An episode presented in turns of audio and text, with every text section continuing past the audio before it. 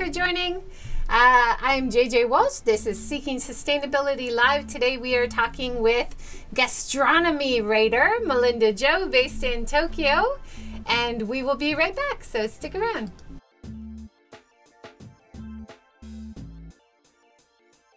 And thank you for joining. This is Seeking Sustainability Live number 190. Woo! 10 more and we hit 200. I can't believe it. It's amazing. Uh, we are talking today about food, amazing food and drink, and a little bit of travel around Japan with Melinda Joe. Thanks so much for joining, Melinda. Thank you for having me, JJ. This is awesome. We are friends on Twitter for a long time, um, but it's the first time to virtually meet you. Thank you so much for joining, talking about food and drink in Japan. Yeah, thanks. I'm super happy to be here.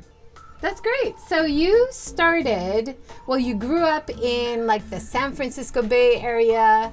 Uh, you also lived in New York. Can you tell us a little bit about your backstory before you came to Japan? Yeah, so actually, I'm born and raised in Louisiana, so I'm from the South. Um, and of course, that's like a little bit funny for people because I'm Chinese American, and of course, I was like one of the few Chinese people like in my town. and, um, um, and then I went to school at UC Berkeley and um, lived in the Bay Area. Um, I spent some time in London um, and uh, also New York before coming to Japan. Wow. So, how long have you been in Japan now? How many years? Oh, it's been so. I was I got my permanent residency like five years ago. Um, so it's been like more than fifteen years. I mean, it feels like a thousand, but um, but it's been like more like around fifteen. And you've really made some great connections. You're writing for a bunch of international publications. Um, you are often interviewed about food and drink issues and culture in Japan. So you have a lot of positive influence on the Japanese food and beverage industry. So I really appreciate all the great work you're doing. Thank you so much. Well, thank you so much. Thanks for saying that. Um, yeah, I mean, this work is a privilege, of course. Um, and um, I've been I've been working as a professional writer since like I guess maybe 2010, and uh, you know I'm based here in Tokyo, but actually um, for the most for most of my career I have been traveling um, around the world. So in fact, I really only spend like half of the year in Japan. But of course, um, the last year has been a complete change. I haven't left Japan since last March. Wow. It's such a big adjustment, I think, especially for travel writers, food writers. You really have your wings clipped, don't you? Yeah.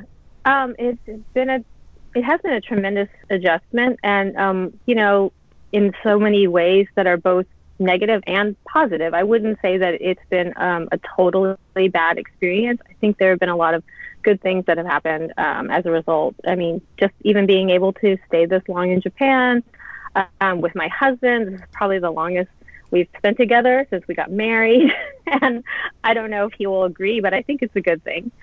Um, but also, you know, just having more time to spend in Japan and um, explore my city again in a different way. That's great. Um, it's nice to hear and to see your articles and trying to find a different focus during coronavirus. Um, we're going to talk mm. about a lot of the support that you're giving the industry in terms of a lot of industries like sake industry and stuff, which are really struggling through the pandemic to kind of make you know m- survive the, over this time when people just aren't going out eating and drinking right yeah, I mean, the entire hospitality industry is suffering quite a lot. And when people think about hospitality, first they probably think about restaurants and bars and hotels, but we really have to think about this in terms of like all the way down the distribution line to the producers and how um, and how in- intensely affected they have been. Yeah. You had a recent article, you do an excellent column for the Japan Times um, called Kanpai Culture. And you had a great article recently about sake brewing in 2020. Hard times are going to be with us for a while.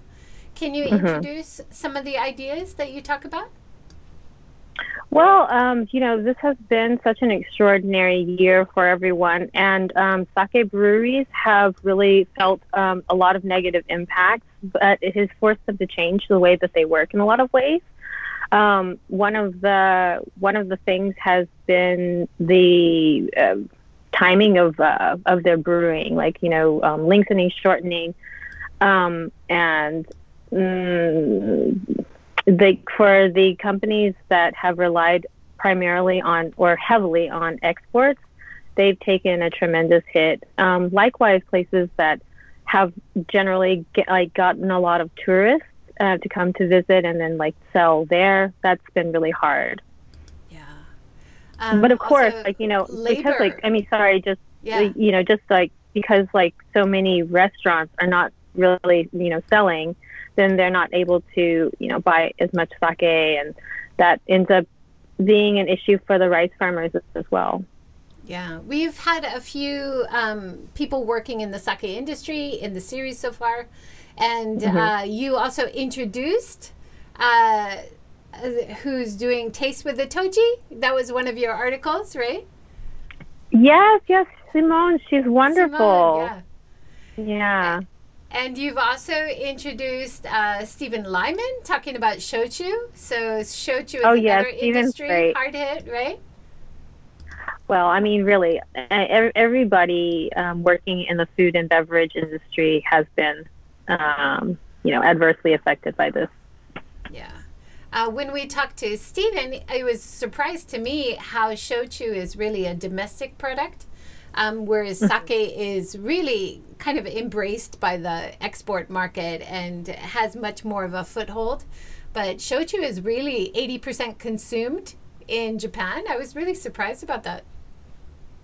Yeah, shochu has still yet to take off really in a significant way um, overseas compared to the success of sake, which has been really growing like so much since like 2007. And one of your recent articles in Kanpai Culture, you were talking about hot sake. And uh, mm-hmm. uh, I, that's perfect for this time of year. Can you introduce some Absolutely. of your takeaways? Oh, um, well, I guess like for hot sake, you know, the biggest thing is that there's such a misconception, and not only um, among people overseas, but also, you know, in Japan, like this old image of hot sake being just what is the cheapest thing that they heat up really high so it can mask like you know all the flaws. But in fact that's not the case. I mean um, people have been heating sake and enjoying it warm like pretty much ever since they started making sake. And you know one of the greatest things about sake as a drink is this extremely wide range of temperatures at which it can be enjoyed.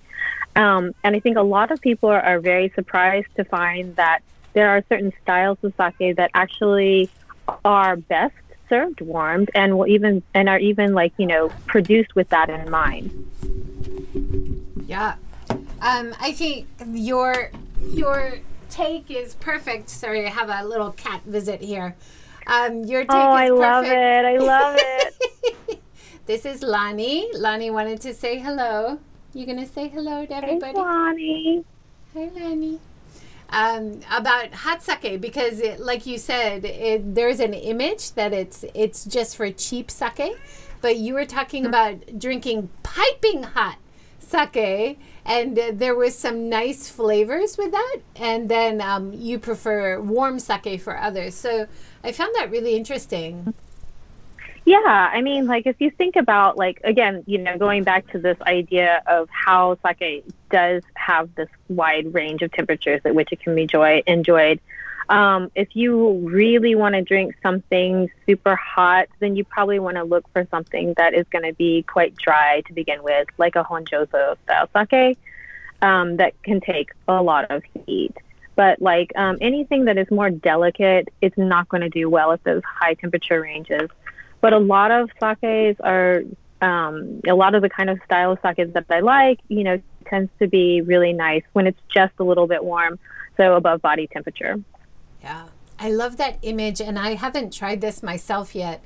Uh, in an outside Rotenburo, and it's super cold, and maybe there's snow all around, and you're in a really hot bath drinking hot sake. That's like one of my bucket list things I want to do. Oh, you should definitely do that. You should definitely yeah. do that because, like, you know, I say, like, even when you're describing that image, it sounds great, right? And it makes you feel good. Um, and um, you know, like, I don't think that you have to be in that situation to enjoy hot sake, but if you do have the opportunity to do that, then it is really fun. I mean, I don't think it necessarily enhances the flavor, but it certainly leaves you with a very good memory. Yeah. And you know, like at the end of the day, that's what like really good food and drink do for us, right? They bring they yeah. they help us have these great memories. Absolutely. And you also introduced like a sento in Tokyo where they have craft beer. That also sounds great. Oh yeah, did you see that? Um I did. I don't know if it I'm not sure if it's up yet. It was um one of the it was one of the updates I did for Condé Nast Traveler. Um yeah, it's really, really tiny Sento in it's called um, bathhouse, yeah, I think. Yeah, called I've bathhouse. Got a picture of it now. Yeah, looks great. Yeah, Yoyogi Hachiman Yoyogi Uehara area. It's a. I think it's, it's a great idea. I think it's a cool idea because I mean, primarily it's a bar. Um, they serve premium um, craft beers, a lot from Japan, um, and a couple from um, other countries as well. Uh, they make a surprisingly good curry. and um, I don't know, it was like just such a funny, it's just a funny thing to see. Like it's a very random kind of um, grouping of, of offerings, as, if you will, of craft beer, curries, and you can take a bath there as well. But um, they have I love baths. It. Yeah, it's fun. I mean, they have two pa- baths, and uh, I think they rotate men and women. Um, yeah, every other week or something like that. But it's very, very small. Yeah. When we were talking about sustainable culture in the Edo period uh, with Azby Brown, uh, he was talking about how efficient Sento culture is in terms of water usage, uh, reusing the same energy that it takes to heat up the hot water. So there's so many wonderful sustainable effects as well as a bit of history which is worth preserving. But Sento culture, of course, is is on the decline in Japan. So it's yeah. it's great to highlight that there are future benefits in terms of energy saving, water saving, and having that community culture as well in terms of food and drink. So I hope we can uh, keep some sentos alive in Japan. oh, definitely. I think that like the sento is such a a fantastic and very and just uniquely Japanese kind of tradition. And um, what I really love about the Sento is how when you go there, like class lines really dissolve. You know what I mean? Like when you go to the Sento, you see people from all walks of life, and um, and and I, I feel like it's really important for us to have these kind of spaces and to remember like the importance of gathering in this way, you know, like coming together just to have the single purpose of like relaxing and having a bath. Um, and so for these like these younger generation uh, or the new generation of Sento owners that are trying to continue to make it relevant in other ways, for example, by turning it into um, a more conventional sort of modern gathering space like a bar, you know, um, I think it's a great idea. I don't think that they can all survive that way, but it's one way. Yeah. Uh, Su- Sukiji Mom has joined from YouTube. Thank you, Sukiji Mom. She says, that sounds so nice. I think she was talking about uh, in the Rotenburo drinking hot sake. Yeah, I think that sounds nice too. I want to find it.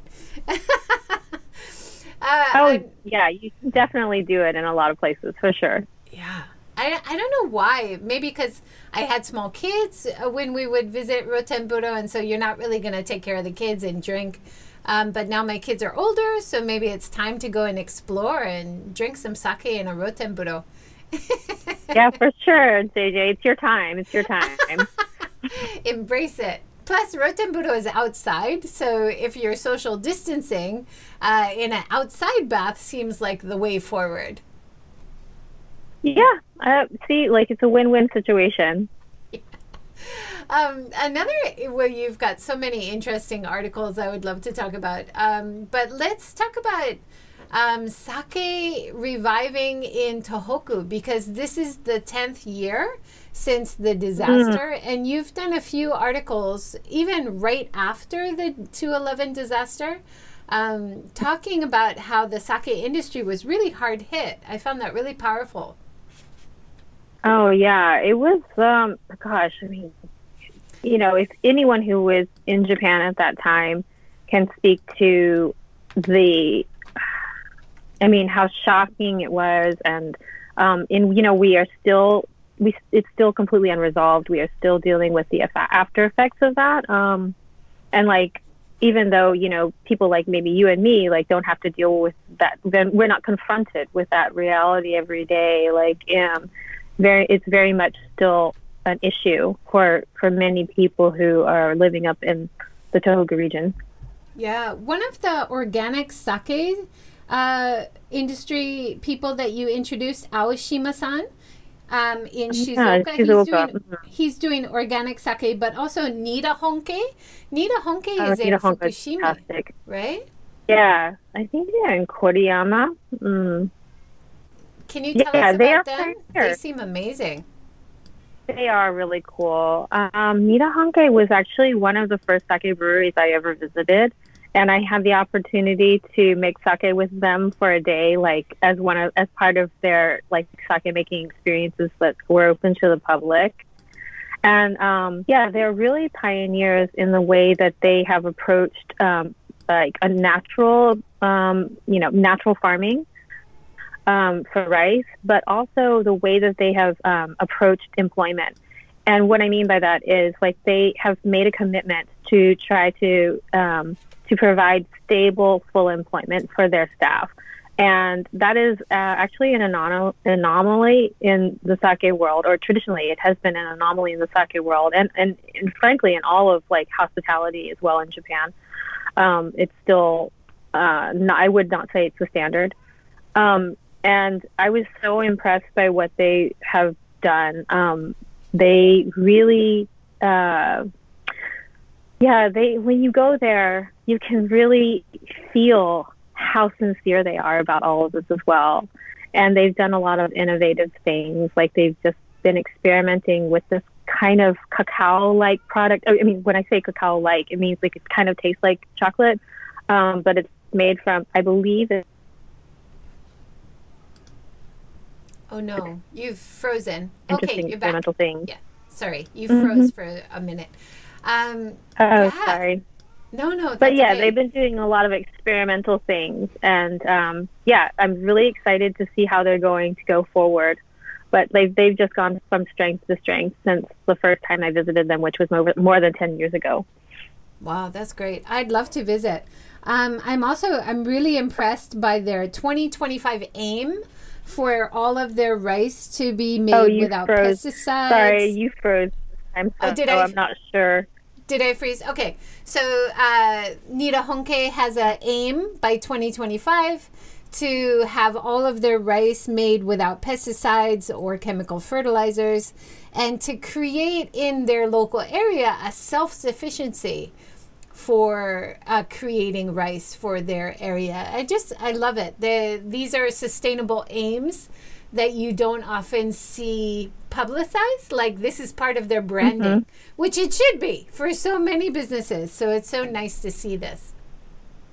Yeah, actually, so just starting in, I believe, the end of 2019, there is a group of perhaps 12 sake brewers um, who have this mentality as well that um, um, are trying to, if not 100%, grow their own rice because for a lot of breweries that's not possible, then to um, to support local rice farming in their region and like grow like some of their own rice. Um, I forget the name of the association, but I can send it to you later. So this is a growing movement, um, and there is a lot more awareness that is around this, you know, around this topic now, which is a super good thing. I'm really happy to see it. Yeah, that's wonderful to see. Um, you also introduced a female toji. So there's there are some women who are heads of the sake breweries. Uh, you introduced Hiroko Yokosawa in Iwate. Oh. Yes, you know what? Mm-hmm. Really nice. Um, and yeah, I love about, their sake. Yeah, tell us a, a little bit about her if you can. Oh my gosh, you know, JJ's was so long ago. It's a long time, yeah. Details. I'll, I'll remind you. I'll remind you from your blog. You say um, she's a petite woman, um, but she has large, inquisitive eyes and soft features, and she is one of the f- thirty women female tojis in Japan. Um, it's wonderful that you spend time in your articles to highlight some of the women who are leaders in these kind of traditional male dominated type of traditional um, industries. So it's so nice. Yeah, to, I mean, it's see. really tough. It's tough for for women in the industry, um, but like thankfully since um, since that time, which I don't remember exactly when that article was written, but it was several years ago. Um, the number of female toji or or master sake brewers has risen. Um, however, I believe it is still fewer than 50 people, um, you know, among more than a thousand master brewers in Japan. So there's still quite a lot of ways. I mean, there's still, you know, a long way to go. But um, but yeah, there there are some people who are, you know, getting a lot of recognition. Some women who are getting a lot of recognition in the industry, which is great news, and also some younger people getting into it as well. You also highlighted a female sushi chef recently in one of your articles. Um, uh, chef Fumi oh. Takeuchi. Uh, she oh, yeah. is the sushi chef take. of Sushi Take. Yeah. Right. Yeah. Yeah. I recently visited her. I think in November. Um, yeah, she's doing a great job. She's a tough lady. She's a really tough lady, and um, she did I, I met her for the first time, and she did mention, you know, how she doesn't want to be known, and of course this makes sense too. She doesn't want to be known as a female sushi chef. She wants to be recognized as a sushi, an excellent sushi chef in her own right, um, as she deserves. Um, and she did describe that, like, you know, she, she did describe some of her early experiences and how, like, a few times she wanted to quit. Um, and I thought that was like really interesting because she was so candid, so immediately. Um, but uh, yeah, I admire I admire what she's doing a lot, and the sushi was great. Oh, good, good, good. Yeah, I've I've heard great things about her, and of course. Um, sushi is one of the things that you mentioned as one of the reasons you wanted to come to Japan initially, and you have a real passion for good sushi. Um, you had a great interview I recently. think that was more of a joke, but is it okay? Love, yeah. yeah. Um, you had a great interview recently with CBS News talking about the vanishing art of sushi. Can you tell us about that a little bit? Um. Yeah, they reached out to me because they were doing the story about how, um, in particular, a lot of independent sushi restaurants were disappearing. And um, yeah, basically, like the whole kind of mid range of sushi um, has been like getting, you know, like uh, has been getting smaller and smaller and smaller. And so we're left in the situation where we have two extremes of like the really very high end, um, extremely expensive, of course, like ma- amazing quality sushi restaurants, um, and then like the proliferation of really cheap, um, like a lot of the like kind of kaiten sushi places and um, and people who are selling sushi, selling fish at a far too low price. Um, it's a sad, it's a really sad trend, and like I don't know what the answer is, but um, but yeah, we were just discussing some issues around that. Yeah, because it is like you said in the interview, it is an art and it is uh, the authentic way that sushi is made handmade, not made by robots in the cheap uh, sushi chains. um, it is a real art performance. And you were talking about how absolutely how they prac- the chef would practice in front of a mirror because the way that he performs in front of the customer is a part of the experience. I thought that was really interesting. Mm. Yeah, I mean, I think that sushi is such a fascinating art form, or a fascinating genre because it is so intensely personal. Um, it's it's so deceptively simple because when people think about sushi, they think that it's just raw fish on rice. But in fact, because it's so seemingly simple, because you don't have like anywhere to hide as a chef, like you really see so much of the person's personality come out in the way that they approach sushi and the way that they deliver it to you. Um, and you know, and when you think about uh, the way that it is served, like sometimes at at high end sushi restaurants, it's served directly from the sushi chef's hand to your hand. And like, what other kind of food can you imagine being so, you know, so intimate, um, having such an intimate experience of? It's it's really cool. And I always feel that sushi chefs, like I've interviewed so many chefs, and like, um, and especially in Japan, sushi chefs tend to be the most interesting. They can be really philosophical. They have like such distinct personalities, and they really let it show. Wow, that's really interesting and I think it's so important uh, to. It's difficult because there's no way they can compete on price, right? So they have to compete on quality of experience, added value of the atmosphere, of the experience, of their expertise, right? So hopefully the customer can be a little bit more informed in the future to appreciate that and not just choose sushi by price because I think in the in the uh, talk show they were talking about the McDonald's of sushi chains is kind of taking over, and people have no mm-hmm. interaction with the chef whatsoever. In fact, most robots are making a lot of the sushi, and it's just about the cheap price and convenience. Mm-hmm.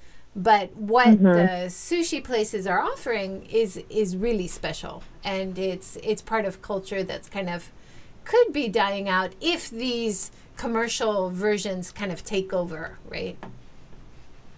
Well, um, yeah, and the same could be really. I mean, you could apply the same logic to like any kind of restaurant, right? Like any time that you are ba- making all of your decisions based on price and convenience, then you have this like phenomenon.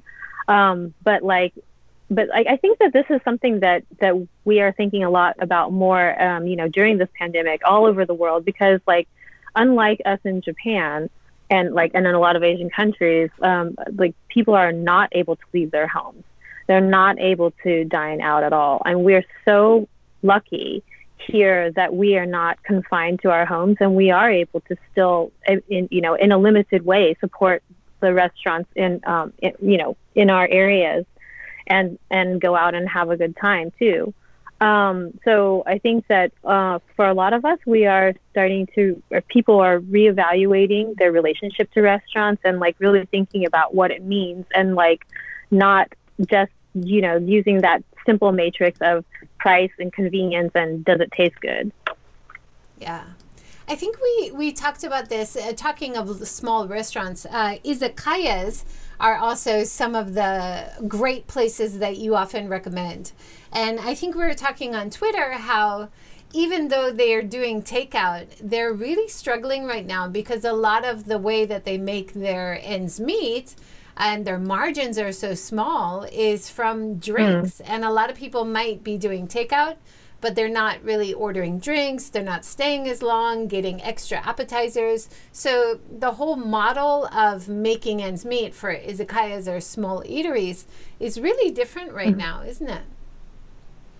Yeah, I think it's extremely difficult for someone of these um, for some of these restaurants who are are trying to do takeout to sort of like take the edge off of the you know of the intense damage that they're that they're getting like the of the the financial um, damage that they're like you know weathering but um but even still it doesn't it they are not making any profits when when they're doing takeout you know for most restaurants um if they're not allowed to serve alcohol then you know that's like 30% of their revenue gone.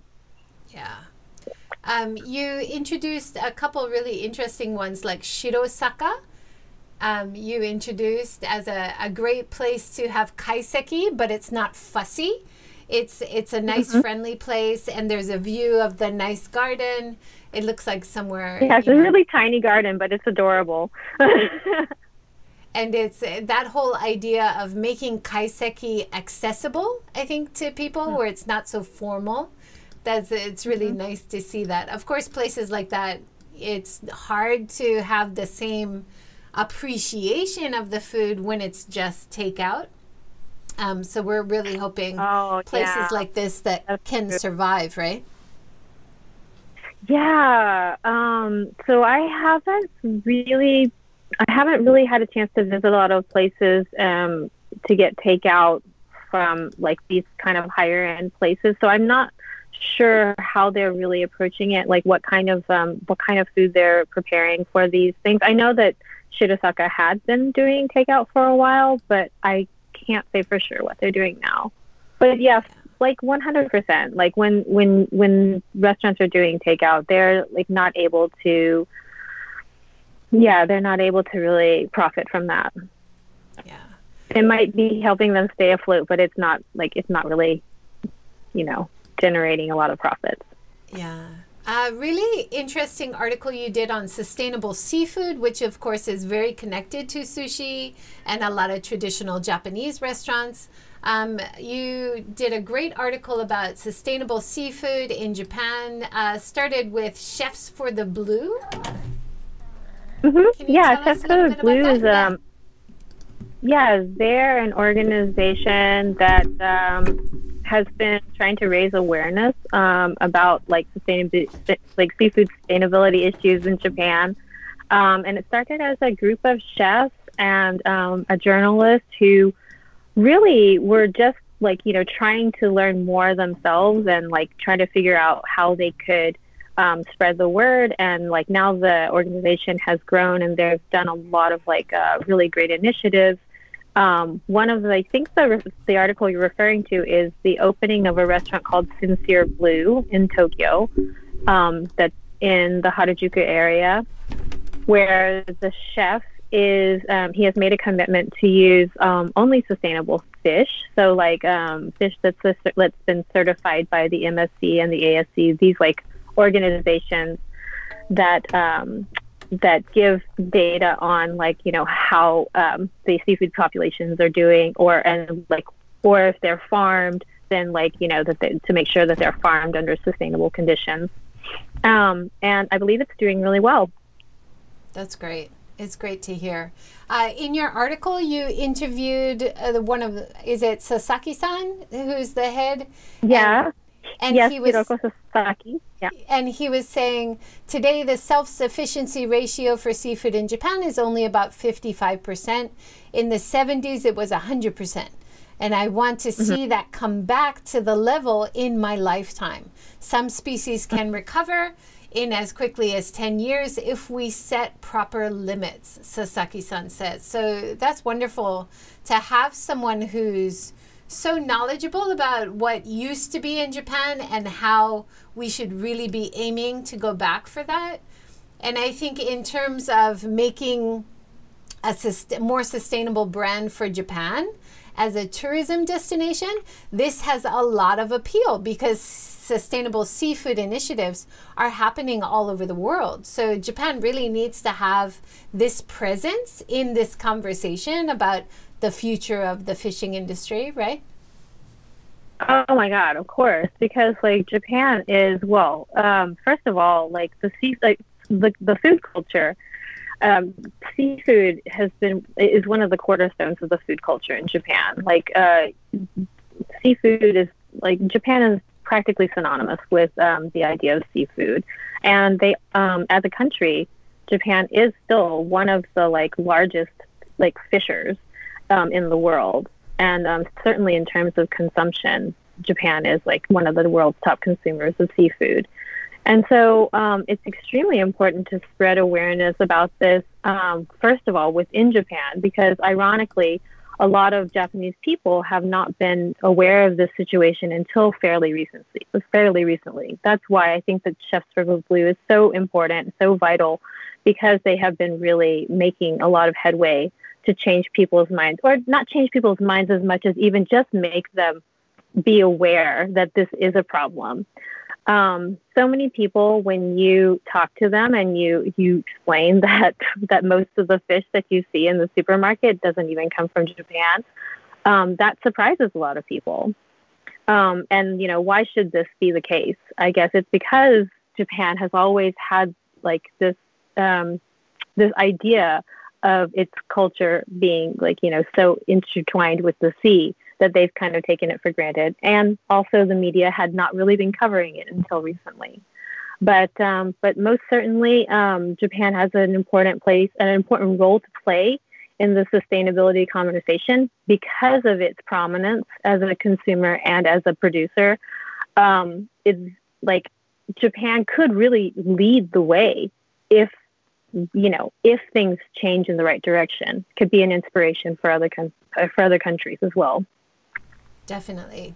Um, I talked a little bit about sustainable seafood when I talked to Jess Hollums in the series. Mm-hmm. She's a travel uh, promoter in the Tohoku area for travel, mm-hmm. inbound travel. Can you believe Tohoku area has l- the lowest numbers of visitors? I mean, it's such an amazing area.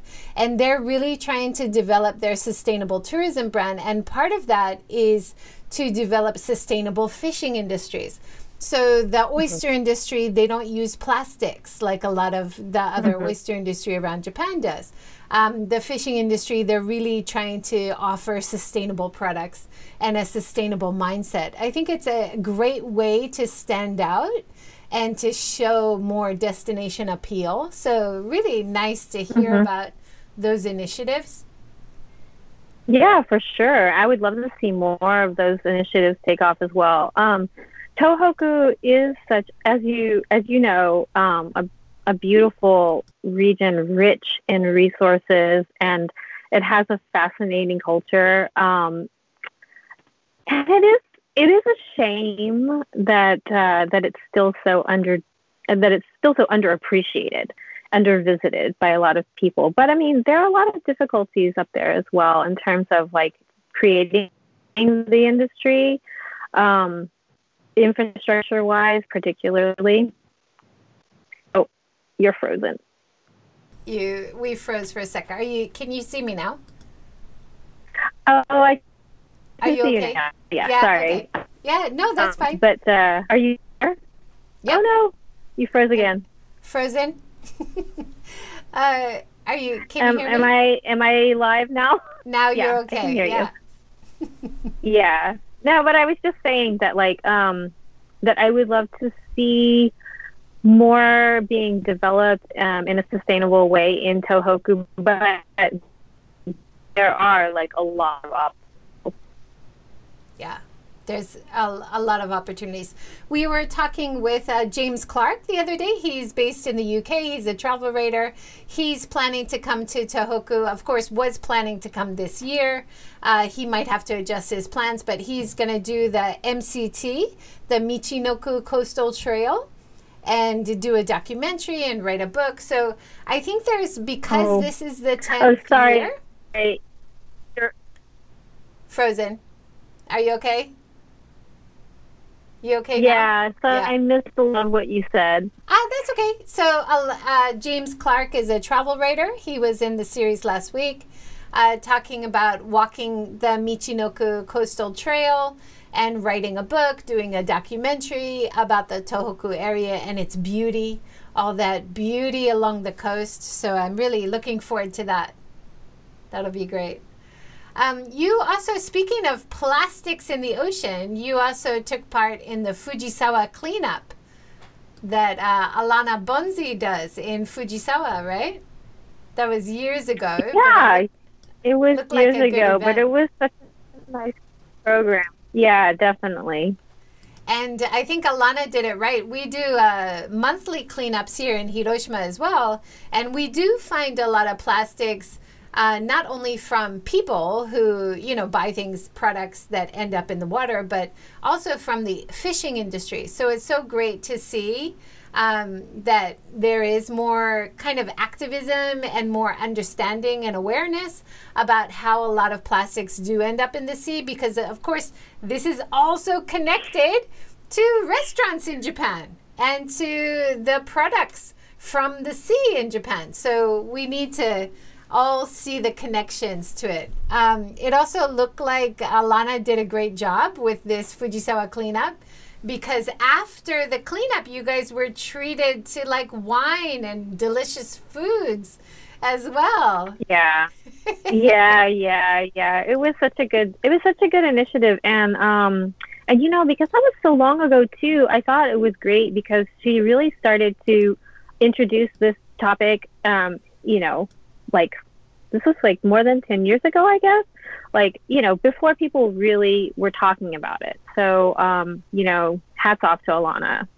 Yeah. She's she's been doing a great job and i don't know if they're doing it recently similar to us. Uh, we've kind of had to put things on hold because of coronavirus not really trying to get people together. Um, but because we're outside and maybe we can social distance hopefully we can start doing beach cleanups again um, of course, it's an overwhelming problem, but just getting out and cleaning up a little bit, it kind of changes the way that you shop next time, right? Mm-hmm. Mm-hmm. Mm-hmm. Did you find that? Yeah, I well? think that that's actually, yeah, I think that that's really the point. Um, to get people thinking more about it and to thinking about like what other kind of choices they can make and in terms of like what businesses they can that they want to support um, so it's not like picking up, a, you know, picking up plastic for one day on the beach is going to make a huge difference in terms of the overall effect of the plastics, um, you know, in the in the ocean. Um, but it's about like how it changes you and your mindset. Definitely um, I find even though I I try to live my life in a very sustainable way and to the annoyance of everyone around me, even for me after volunteering for a day, I'm like, oh, do I really need that? Or you know, like maybe I won't buy pet bottles anymore. So it it does it really makes you think about how you're consuming and uh, putting pressure on companies that you see a lot of their plastics in the water, and you think, well maybe I won't buy from them anymore, you know. So I, I would love to see it more with uh, like kids in schools getting out and doing cleanups just so they understand the effect of what they buy or what products they support, right? It's all connected. Yeah, for sure. It is all connected. Um, so I think like there are some really exciting initiatives being started by chefs these days that are trying to not only raise awareness of, of the issue, but like um, really change the way they do things in the kitchen so that they um, reduce plastic usage and thus reduce plastic waste. Um, like, well, the first person that comes to mind who's really doing this is actually a chef in Hong Kong named Richard Ekkebus, um, whose uh, Michelin starred restaurant is called Amber. Um, but uh, even in Japan, people are starting to have more awareness of this too. The other day, I, I spoke with um, chef, uh, the chef of the Michelin-starred restaurant Ode in Tokyo, um, Yusuke Namai, and he is really. Uh, it's, he's he just opened a new small cafe next to his restaurant, and the cafe's name is BGM um, it's a super, super tiny, super, super casual place, but like he is taking this not zero waste exactly approach, but he's trying to go as close to a zero waste approach in the kitchen as possible. So, um, a lot of like things, uh, vegetable scraps and um, peels from the Michelin starred restaurant and um, treating them by like, for example, making ferments um, and uh, then turning those things pickles and things like that into um, different kinds of food that can be served at the cafe. For example, vegan curries. They're really delicious and tasty. Um, but like they're using like all these like wonderful like re- like uh, vegetables that he gets from small producers, but also like incorporating these like elements that they couldn't use at the Michelin star restaurant because of like the shape or whatever. Um, into these dishes and also like making things like cannelé, like, you know, these great little pastries that, that also incorporate some of these, um, these leftover fruits and vegetables. And then for the waste that they, sorry, it's then for the scraps that they can't, that they really can't do anything with, they have um, a machine that um, doesn't turn the waste into compost, but like um, treats the food scraps so that like uh, they they become like harmless uh, sort of um, they become like a harmless substance that can be washed away. And he um, mentioned that he wants to start uh, taking action um, to reduce the plastics in his kitchen as well, which is just I think great news. That's awesome the whole concept of using all the foods, not having too much food waste is so important. It's so great to hear that there are um, restaurants and chefs who are thinking about that in Japan. That's wonderful.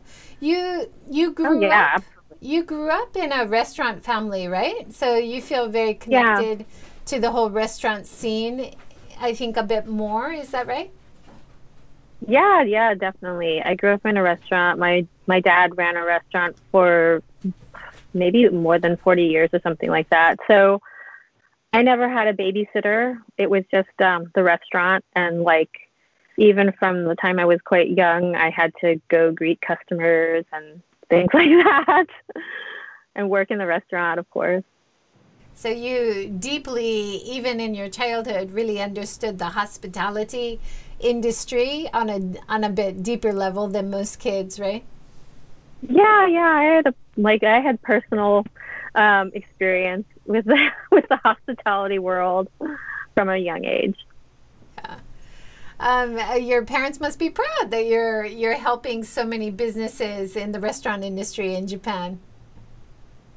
Oh well, yeah. I mean, um, my father had always hoped that I would, you know, take over the restaurant one day but you know having seen having seen the industry from the inside like that i realized that it was not for me. But um but i am working adjacent to the industry. And like you said um, i do care a lot about um, about hospitality and the people who work in it. Yeah wonderful um, to talk about travel a little bit, I love w- reading your travel articles as well. You introduce little back areas of Tokyo that I would love to explore. For example, the Oedo Antique Market or mm-hmm. Shimokitazawa's secondhand stores. Can you tell us a few of your favorites? Um, geez, like, well, so uh, recently I've been really interested in places like Monzen Nakacho um, that are like in the eastern part of Tokyo, you know, like a, a kind of traditionally working class area that is really old, um, but still has a lot of flavor. And um, and it's it's interesting to see how things have changed a lot in this area because um, it's it's very very much associated with traditional industries like um, pickle makers and you know like um, wagashi that kind of thing. But um, in recent years there are like some very cool cafes. There are some cool little restaurants that just like very tiny but um, doing interesting things. Like i went to a place that um, is serving is serving like all sake with like french bistro food.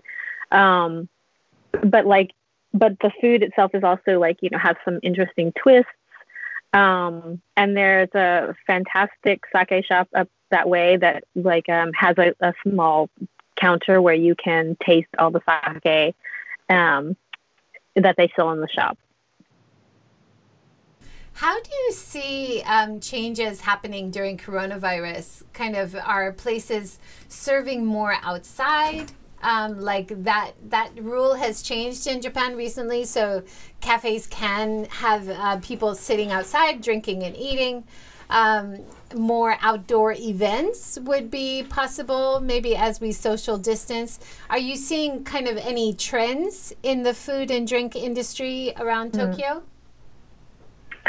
Yeah, um, of course, like the biggest trend has been um, how many people have pivoted to takeout and delivery. Um, and it's a funny thing because, you know, I would not say that that was the norm for restaurants um, in Tokyo prior to the pandemic, and there's a lot of reasons for that. But um, but now when you walk down the street, um, especially at lunchtime, pretty much anywhere, you will see people offering takeout, like, or they've made like some kind of like bentos that are even just like they're selling it on the street.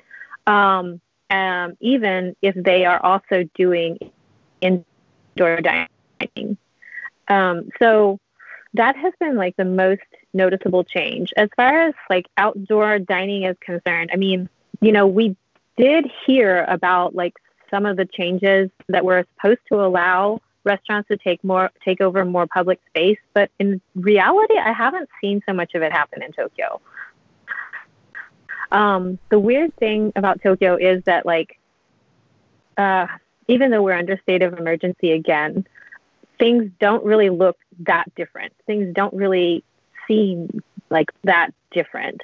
Um, people are still going to places and dining indoors, but you know, um, just the shifting of the hours, the hour, uh, operation hours, and like maybe some restaurants are limiting capacity, but we haven't seen like, I mean, in a in a lot of ways, it still kind of feels the same.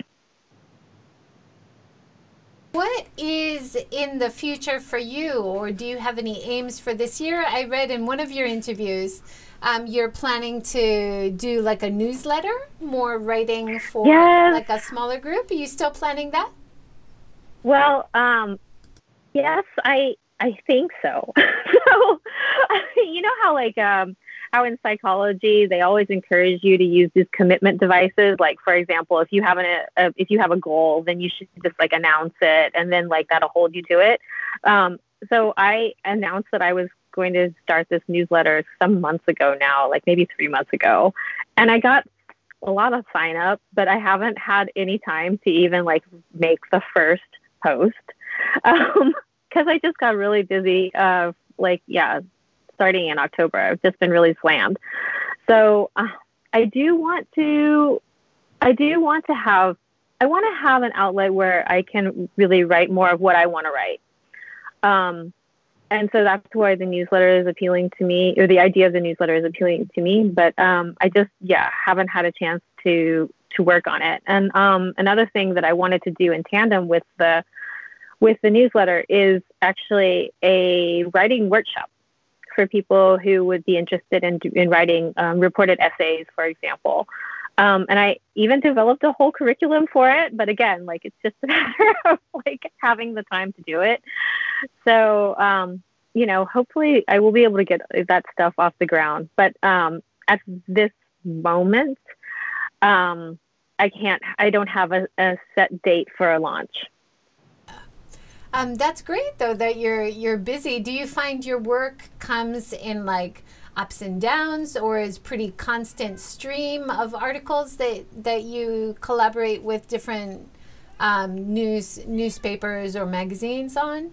Is it pretty constant or kind of up and down?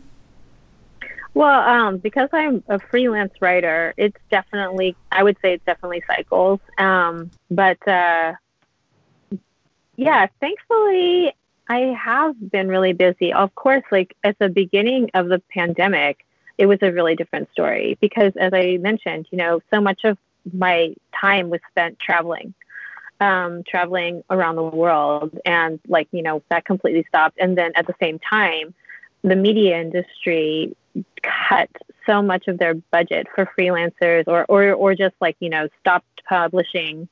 Um, top publishing articles about related to travel or related to food and drink overseas um, so there were a couple of months that were like really, really quiet for me.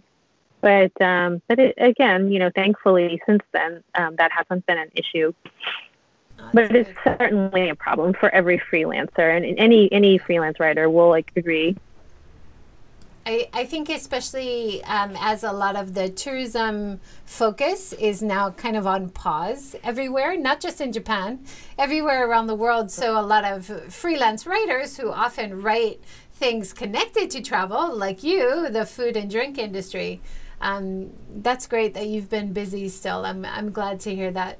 Um, I saw one of your posts uh, end of 2020 talking about being thankful that you're in Tokyo and all the support that you've had from other people. So that was that was really great to see, and I I hope that um. Sorry, can you repeat you that? I I missed it.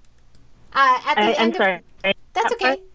At the end of 2020, you did a post on Instagram talking about how thankful you were for all the support that you've gotten, and you feel really happy um, in your life in Tokyo. How it's safe to walk the streets as a woman. Um, you still feel pretty happy being in Tokyo, being based there? Oh yeah, I mean Tokyo is is such a great city, and I really love it. I, if I didn't like it, I don't think I could have stayed for so long. But um, but yeah, it's it's like an endlessly fascinating place. Like I just um, I love that there's always so much to discover, even in your own neighborhood, because because of the way that the city is structured is, is kind of medieval. And like it, and like it can be frustrating when you're trying to get someplace because you're always going to get lost. But it also on the other hand is really great because it it's just ripe for serendipity all the time. Right. Uh, one one of your articles recently we haven't talked about yet is gin. Is there a bit of a gin revolution going on in japan there's I see gin made in Japan a few places now. Oh yeah, I mean, gin has taken off. Um, it, craft gin in Japan has taken off like in a pretty serious way in the past few years, and um, and now like even people overseas are starting to get interested in Japanese gin. But we like there are some fantastic producers. Um, I think that I've written a couple times about the Kyoto Distillery and their flagship brand is Ki No Bi. Um, they're still one of my favorite gins. Uh, we also have a gin made in Hiroshima, which I hope you'll be able to try sometime. which one is it?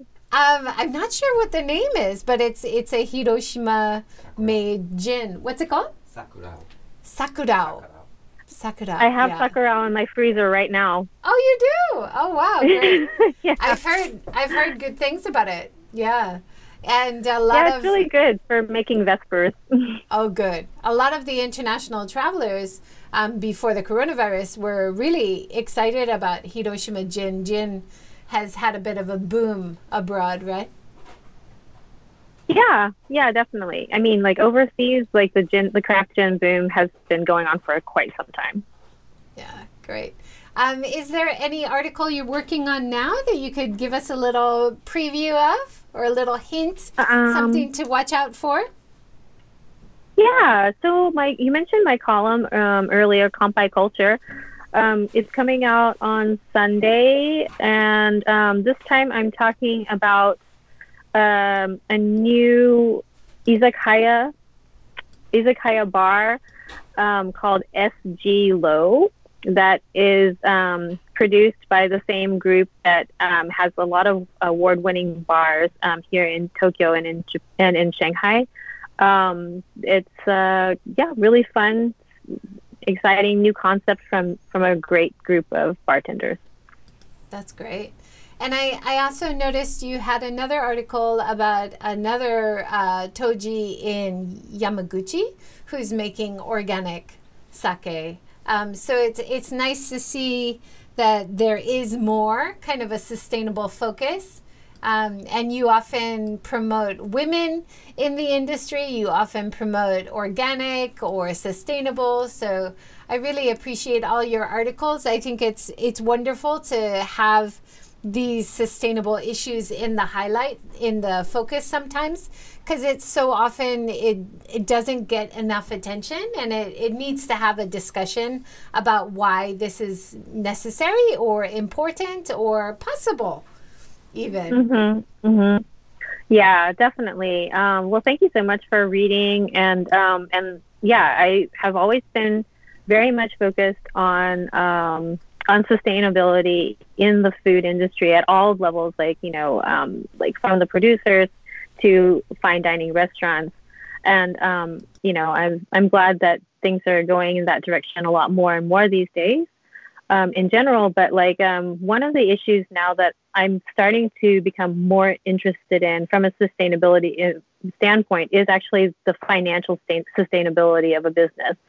So, um, as you know, restaurants are notoriously um, difficult like industries to actually make money at, and so uh, like with the pandemic. Um, bringing like you know laying bare some of the inherent um, problems with the restaurant industry, I'm more and more concerned with like how restaurants are going to actually be able to survive in a in a basic way for like you know all of their employees. So financial sustainability is part of sustainability as well. Absolutely. It has to be a part of it. It won't survive if you don't make enough income. And I think this is right. something you've you've talked about a lot in your writing is the super narrow margins of the sake mm-hmm. industry or the restaurant trade. So I hope um, consumers realize that, and it's not just about the low price point and it's about the value of protecting this artisanship or this part of culture that we want to see around for the next hundred years, right? Um, and mm-hmm. things are going to cost a little bit more, but that's important to make sure that these artisans, these trades can continue, right? It's it's right. kind of a mindset yeah. shift.